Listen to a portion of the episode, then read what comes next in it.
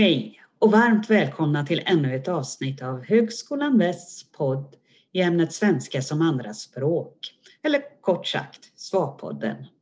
Vissa digitala resurser är mer populära än andra att använda i undervisningen och i våra språk och kunskapsutvecklande kurser undervisar vi och diskuterar nyttan med dem.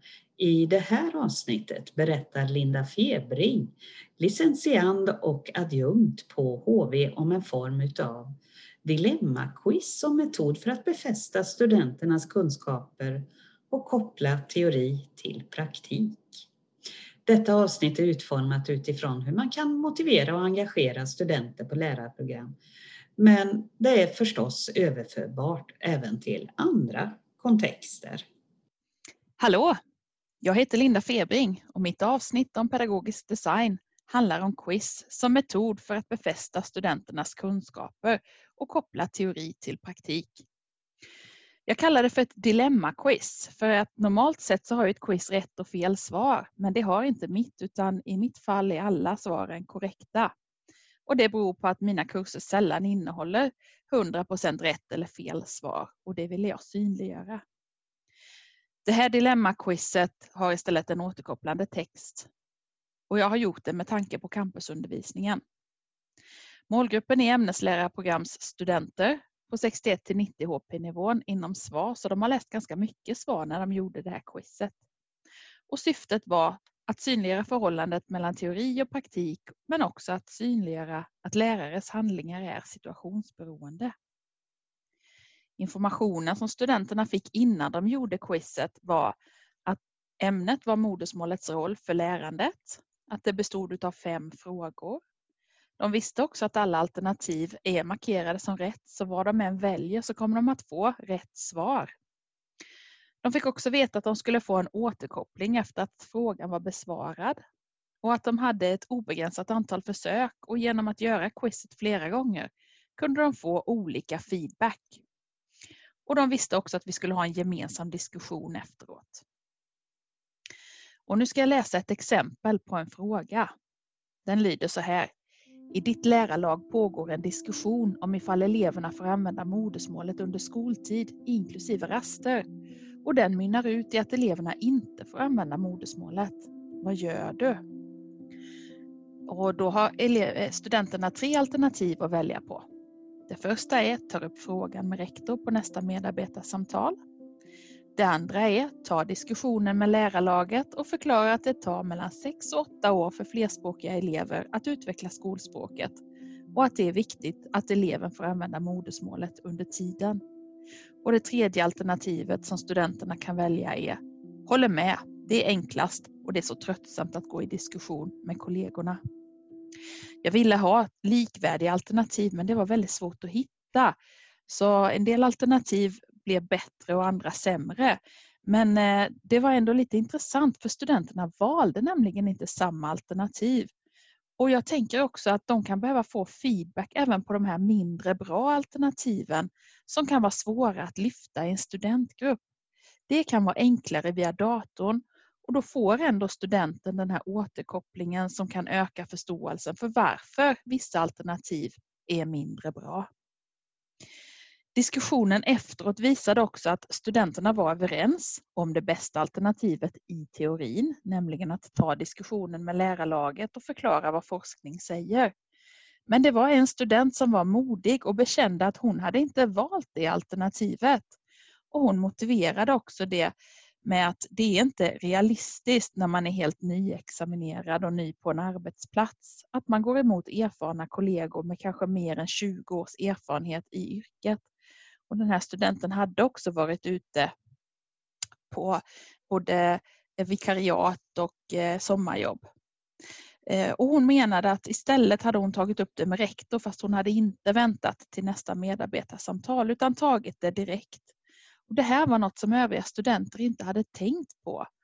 Och på så vis så synliggjorde den här diskussionen dilemmat. Så det blev tydligt för alla studenter vad själva dilemmat låg i.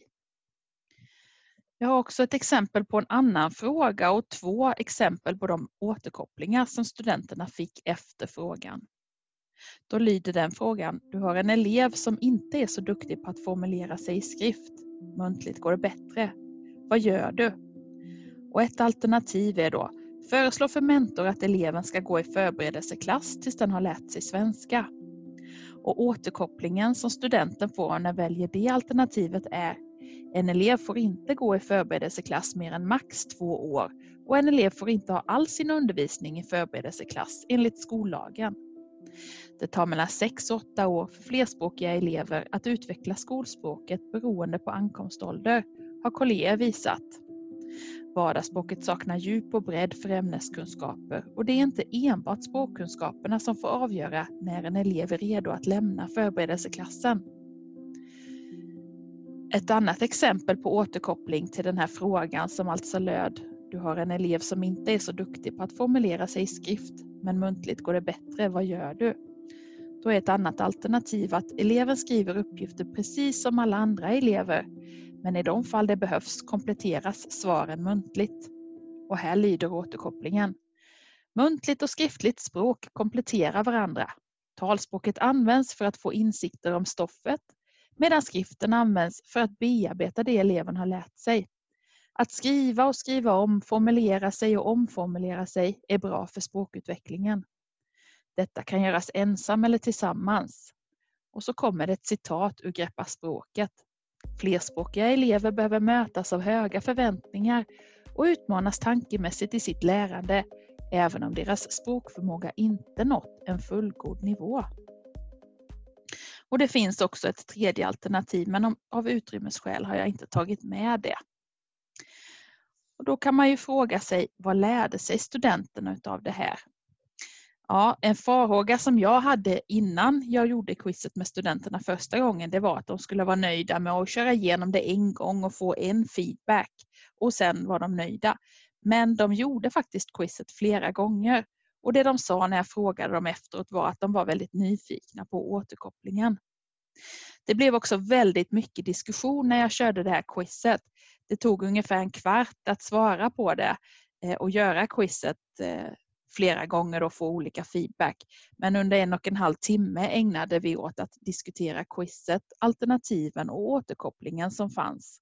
Och studenterna uttryckte att de verkligen hade ett behov av att diskutera som de hade saknat under sin utbildning. De tyckte inte att de hade fått så många tillfällen till att just diskutera kursinnehållet. Så det blev väldigt mycket diskussion utifrån det här quizet. De tyckte också att det gav variation i undervisningen. De tyckte att det var motivationshöjande och roligt. Och de tyckte att det var verksamhetsnära. De kunde känna igen de här alternativen och scenarierna från sina VFU eller extrajobb eller vikariat som de hade haft. Så de tyckte att det var väldigt realistiska scenarion. Men man kan också fråga sig, hade de lärt sig något? Ja, deras kunskaper verkade både ha bekräftats och utmanats. De bekräftades på så sätt att all teori om hur oerhört betydelsefullt modersmålet är för inlärningen som de hade lärt sig under tidigare svarkurser bekräftades. Men det utmanades också i och med att skillnaden mellan teori och praktik tydliggjordes. De fick en ökad förståelse för att det som är rätt i teorin är inte alltid genomförbart i praktiken. Och quizet med efterföljande diskussion kan öka förståelsen för handledare och blivande kollegors handlande och val i framtiden, tänker jag. Studenterna menade också att det här quizet fick dem att tänka och reflektera och de framhöll att återkopplingen var speciellt viktig. Det var då man fick tänka till lite extra, menade de på. Jag tackar för att ni har lyssnat på det här avsnittet och hoppas att det har inspirerat till vidare pedagogiska gärningar. Hej då!